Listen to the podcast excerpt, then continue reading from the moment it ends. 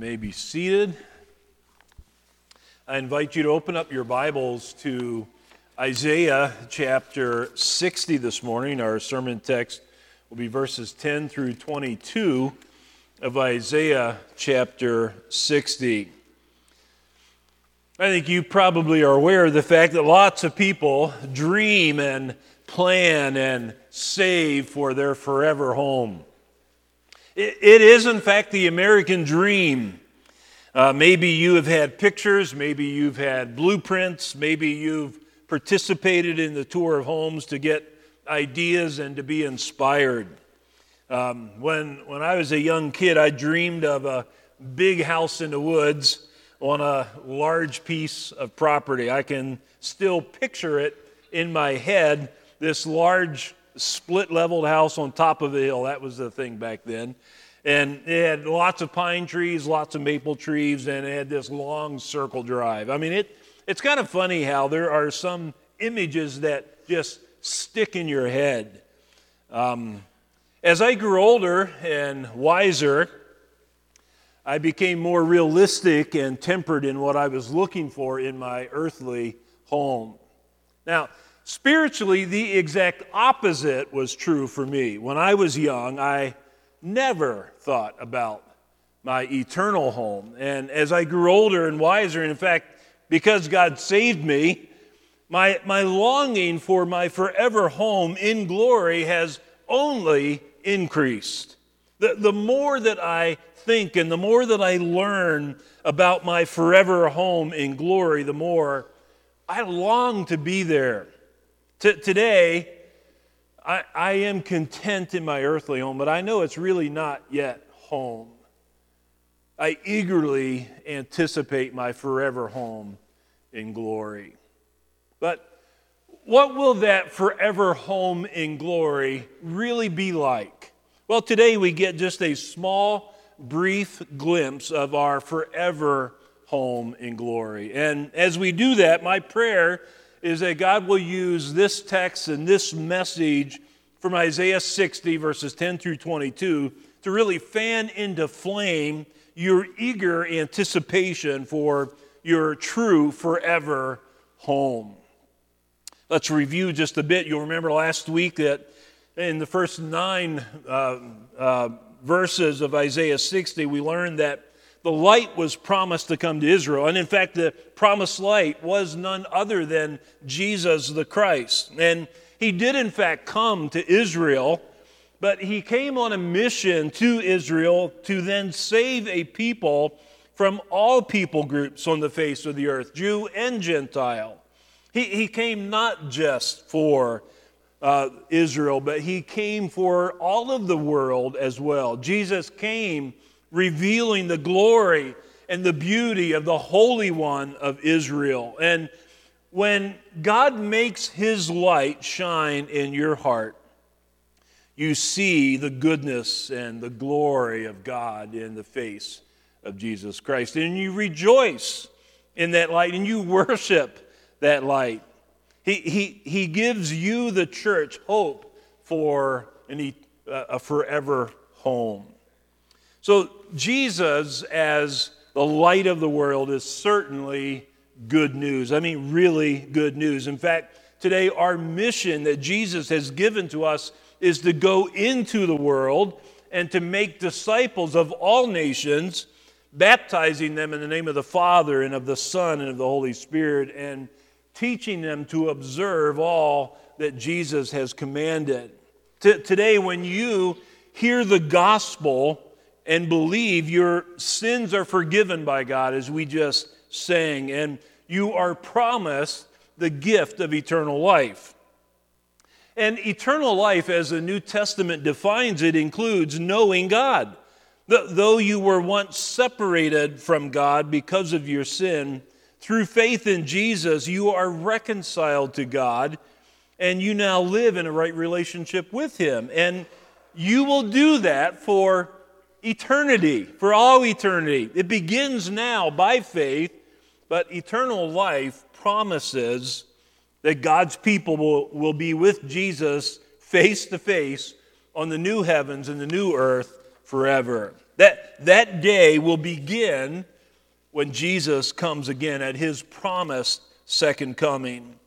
And when Jesus comes, there are, in fact, many things that will happen, and this sermon will not speak to everything that will happen when Jesus comes again. Instead, this sermon today is going to focus on what Isaiah 60 tells us about that day, that day when Jesus comes again and we are on the new heavens and the new earth forever. But make no mistake about it, a day is coming soon. I say a day is coming soon because the Lord says in the end of verse 22, after giving us a glimpse of our eternal home, he says, I am the Lord, in its time I will hasten it. So at just the right time, God's time, there are a number of important things that will take place, that will in fact be true for God's children. And, and the first is this a, a day is coming soon when many nations will acknowledge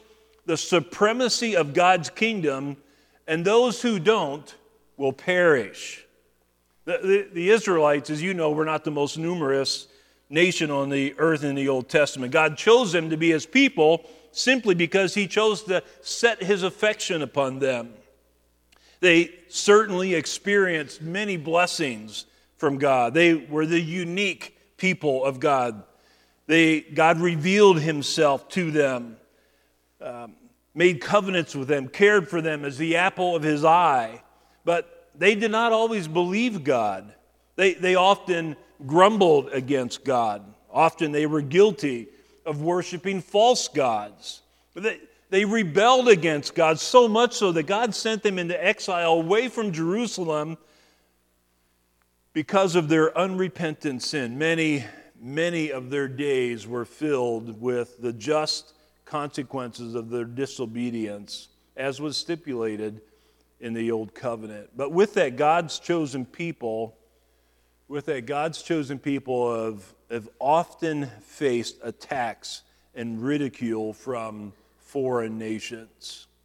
Well, this text tells us that there is a day coming when many nations will bless God's people. Verse 10 and 11 say this Foreigners shall build up your walls. In other words, I think this act of building up the walls by foreigners shows a commitment to make the city safe and secure. Um, that, that's a real change of attitude from scorn to blessings from foreigners. The text says, and their king shall minister to you. Again, n- notice the change.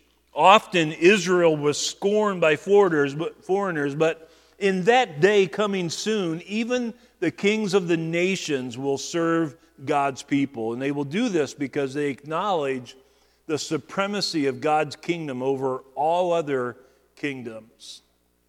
Verse 10 continues For in my wrath I struck you, but in my favor I've had mercy on you. So it, it will be God's work of establishing his kingdom, which will include treating his people with mercy and grace. Verse 11 says, Your gates shall be open continually, day and night, they shall not be shut, that people may bring to you the wealth of the nations with their kings led in, in procession. So here, here is, I believe, a picture of security and prosperity. All of God's enemies have been defeated. His kingdom has no rivals. The gates of the city will always be open, and people from all nations will seek to bless the name of the Lord by bringing in their wealth continually.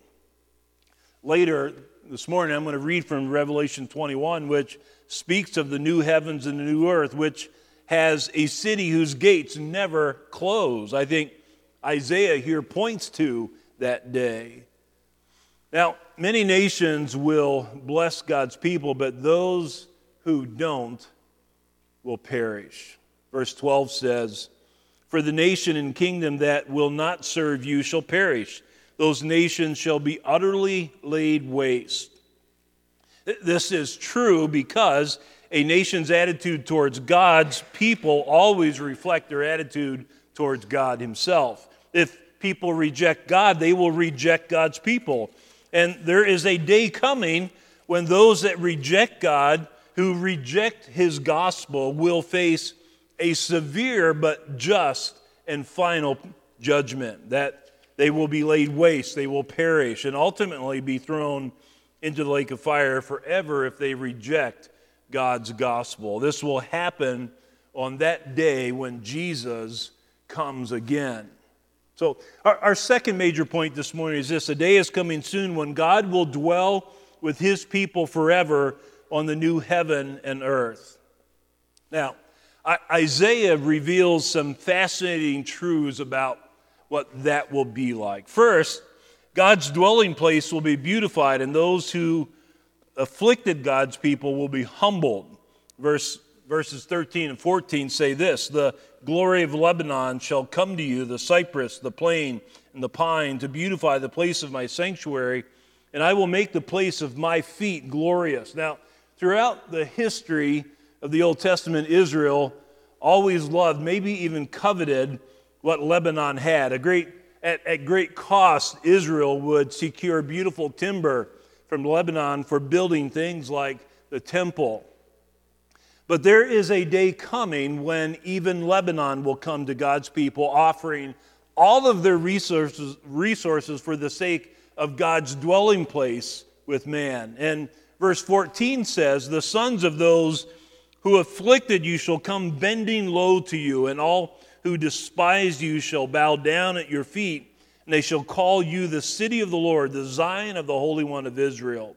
So notice that Israel's enemies will be humbled and will recognize the beauty and worth of God's people because they belong to the Holy One of Israel. I find this really amazing.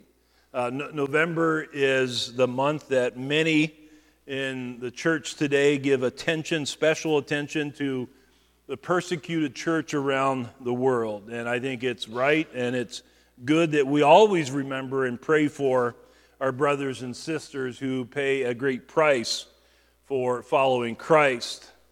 But today, believers are thrown in prison, believers are tormented day and night, and some believers even die.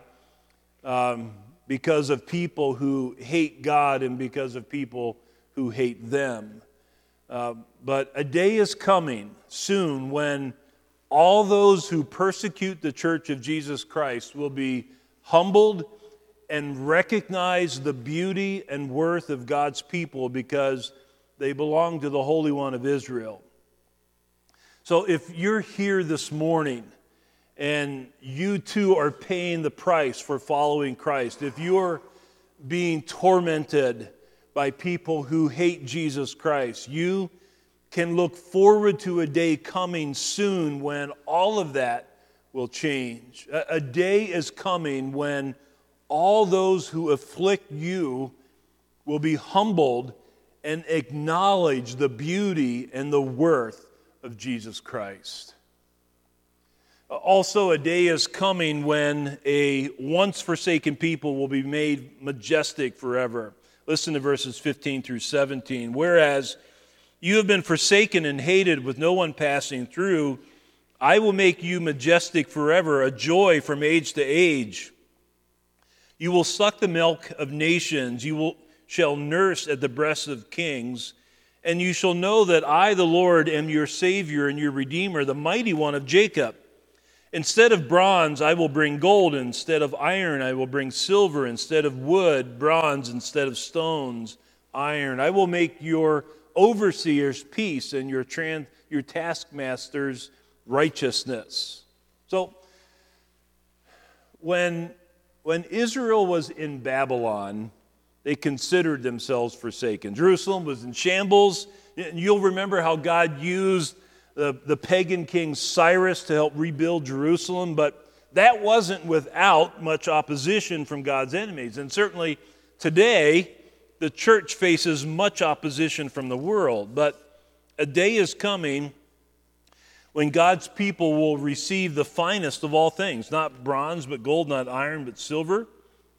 Even more remarkable is the phrase, You shall suck the milk of nations you shall nurse at the breast of kings.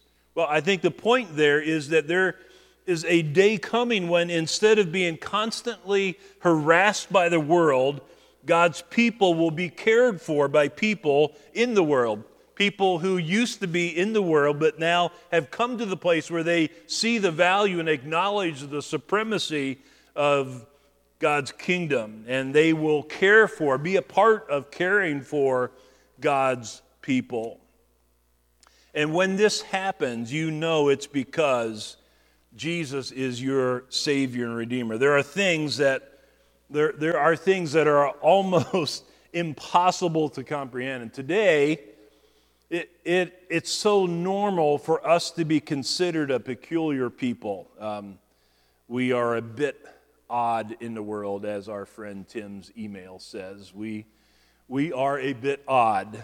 Um, but a day is coming. So think about this. A day is coming when God's people will be viewed, properly so, as majestic forever. And this will only be because people will see the beauty and the worth of Christ being reflected in our lives. Much scorn and even persecution today, but there is a day coming where all of that will be different. In verse 18, we learn that people, or excuse me, that peace and praise will fill your land forever. I mean, listen, listen to this. Verse 18 says, Violence shall be no more heard in your land, devastation or destruction within your borders. You shall call your walls salvation and your gates praise. Um, the end of verse 17 also spoke of the coming peace and righteousness. That, that's, that's what's coming. I, I, I don't know about you, but this is really hard to comprehend because in this age, all that we know is devastation and destruction. Wars and rumors of wars, nation against nation, genocide, Auschwitz, 9 11. There, there have been so many global conflicts causing millions of death.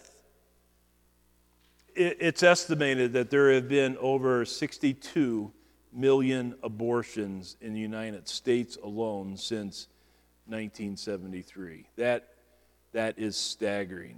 In city today, in city after city, the murder rates only are increasing. But devastation and destruction also come from many other sins as well, including pride and prejudice and hatred and rape and sex trafficking and malice and bitterness and jealousy and selfish ambition and greed, uh, abuse of power, all sorts of sexual immorality, etc., etc. We, we could go on and on. We, we see and hear of all sorts of brokenness. Life for us today is filled with so much brokenness that it's hard to really think about a day when all we experience is going to be peace and righteousness among all people. That will truly be a great day. Something that only God can do. And that is why God's praise will also fill the land. All people will see the greatness of God, and praise will fill the land what we will experience then will be so different than what we experience now. In fact, that's one of the reasons why the sun and the moon will not even need to shine on the new heaven and earth. Instead, the Lord will be your everlasting light, and morning will be no more. Verse 19 says, The sun shall no more be your light by day, nor for brightness shall the moon give you light but the Lord will be your everlasting light, and your God will be your glory. Your sun shall no more go down, nor your moon withdraw itself. For the Lord will be your everlasting light, and your days of mourning shall be ended. Now, in a bit, I'm going to read from Revelation 21, where we're told explicitly that the sun and moon will no longer shine on the new heaven and new earth because the Lord Himself will be your everlasting light. The, the uniqueness of that truth helps us to see, I think, that this passage in Isaiah 60 is speaking of that day yet to come on the new heavens and the new earth. The, the promise given is very clear. There will be no darkness. Now, so, so often in Scripture, darkness is a metaphor for wickedness. And I think that certainly applies here. There will be no sin, only righteousness. God's children will no longer stumble in darkness. Instead, they will walk in the light of Jesus always and forever. So, so, so often throughout this text here in Isaiah 60, there is an emphasis on this idea of forever, continually, never ending. In fact, that's mentioned at least nine times in verses 10 through 22. Forever, never changing. God Himself, in all of His brilliant glory, will be the center of all things. He will be the source of life and light to all on that day. What we will experience then will be so far greater than anything we know today that it's really hard for us to fully understand. But I would argue it's still true. Also, at the end of verse 20, it says that your days of mourning will be ended. We, we mourn over sin that sin that we see in the world, sin that we see in our own lives. Sin brings devastation and destruction. It grieves us, it breaks our hearts. We all experience that in various ways. I, I think for Shelly and I, one of the things that stands out in our, in our eyes when we watched Shelly's dad, her biological dad, go from bad to worse because of his drunkenness. Um, it, it caused great pain for him, for us.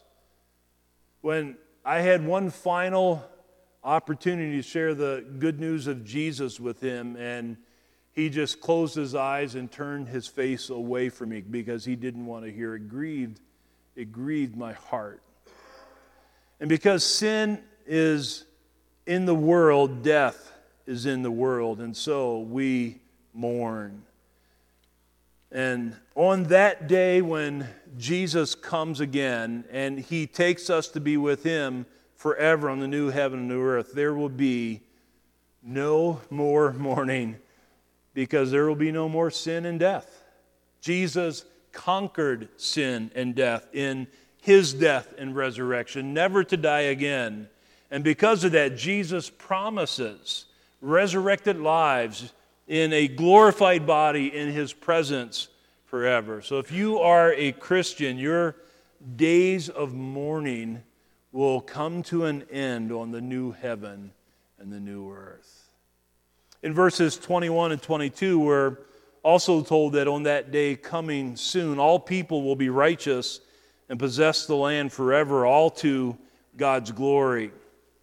Verse 21 22 says, Your people shall all be righteous, not, not just counted righteous, you will be righteous in your experience. And this will be true for all people on the new heavens and the new earth. All, all people who will live there. They, they shall possess the land forever. We're, we're speaking here of our forever home. Nothing temporary here, our, our home for eternity. The, the branch of my planting is what the text says, the work of my hands that I might be glorified. So, this hope that we have is clearly the handiwork of God. It's His work given to us in love for His glory. Verse 22 says, The least one shall become a clan, and the smallest one a mighty nation. So everything's going to be turned upside down. And it will be the Lord Himself who will do this. It, this takes us to, I think, the overall call of Isaiah again and again is to trust the God who saves. I guess the final question from this text is when, when will all of these things take place? Uh, verse the, the end of verse 22 says, I am the Lord. In its time, I will hasten it. I will hasten it. So, okay. That, that is helpful. It will be in God's perfect time. It will, he, he will bring it about quickly or soon as, as God the Father sees fit. But still, we want to know when. That, that's the million dollar question. Well, there are some things that the Lord just does not tell us. Like when exactly. He, he does tell us to be ready for the Lord's return and to eagerly look forward to that day. So we don't know exactly when, but what we can know is this. When I would argue, when you look at the details of Isaiah 60 and then you read Revelation 21, I think it becomes clear that all of this, the, the things of Isaiah 60 that we've detailed this morning, all of this will take place in God's perfect timing on the new heaven and the new earth. But you may ask, when, when can we expect the new heaven and the new earth to be revealed? Well, I think the scripture teaches us that it will be after the second coming of Christ. Um, and when will Christ come again? He will come again at the end of this age, a, a time that God knows and will bring about soon in His perfect time. And so He tells us that we must be ready. And in fact, we must eagerly, eagerly look forward to that day. So when, when Jesus comes again, he will take us to our forever home in his presence on the new heavens and the new earth. Now, this morning, what I'd like to do, turn with me to Revelation 21. I'd like to end by reading a couple of portions of Revelation 21 and 22. And as we read this, I hope that you'll see the many similarities to what we just read in Isaiah chapter 60.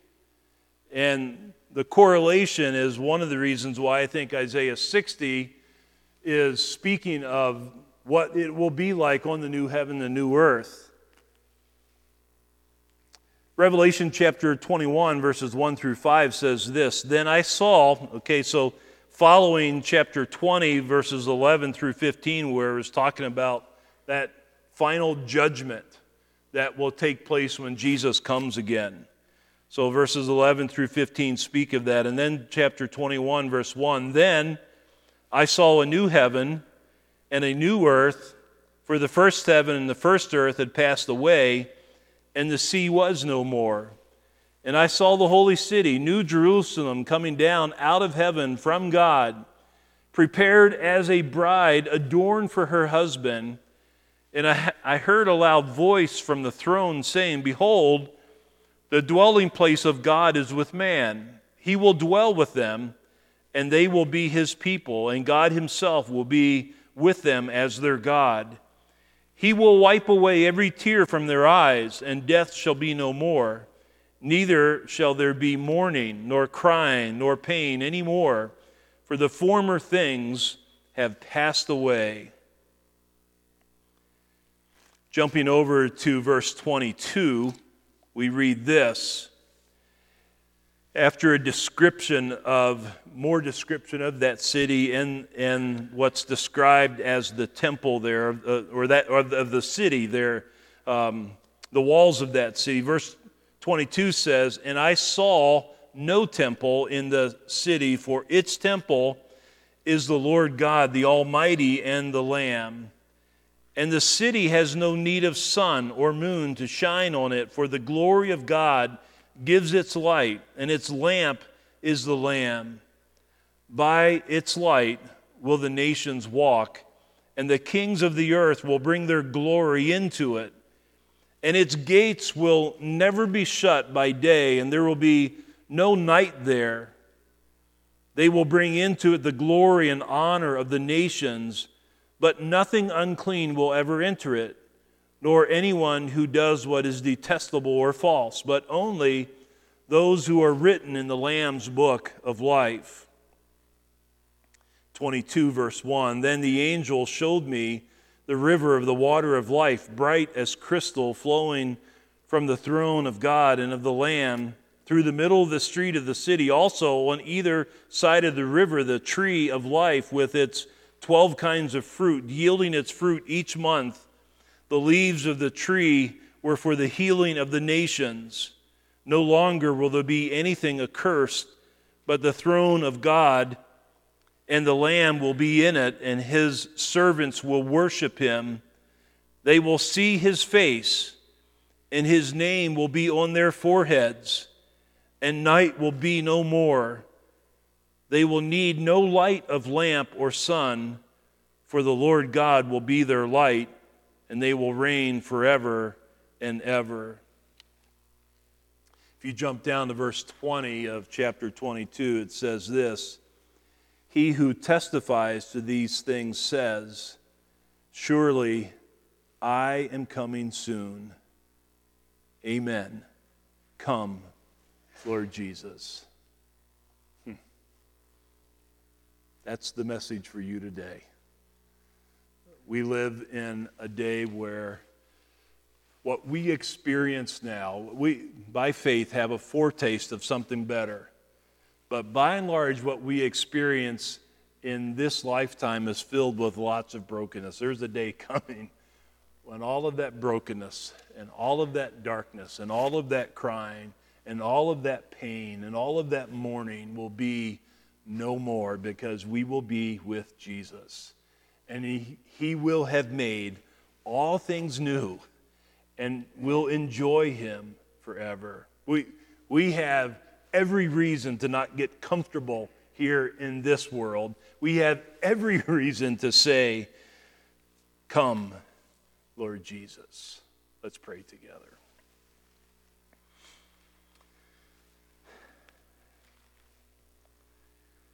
Father, I confess that in my own puny, finite mind, it's hard to really grasp the magnitude of what you have revealed to us in your word about that day that is coming when Jesus comes again. Father, it is sobering to think about the reality of the judgment people will face who reject the gospel, but we know it's true.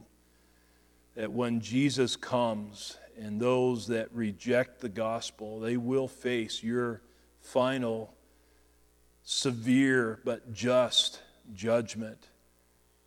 But Father, we're also very thankful for the promise of eternal life that is ours through faith in Jesus Christ. Because of what Jesus did for us in his death, burial, and resurrection, our sin can be forgiven. We can be reconciled to you, and we have this hope of the new heaven and the new earth where everything will be made new and there will be no more mourning or crying or pain or sorrow. We will see Jesus face to face and will live in your light forever.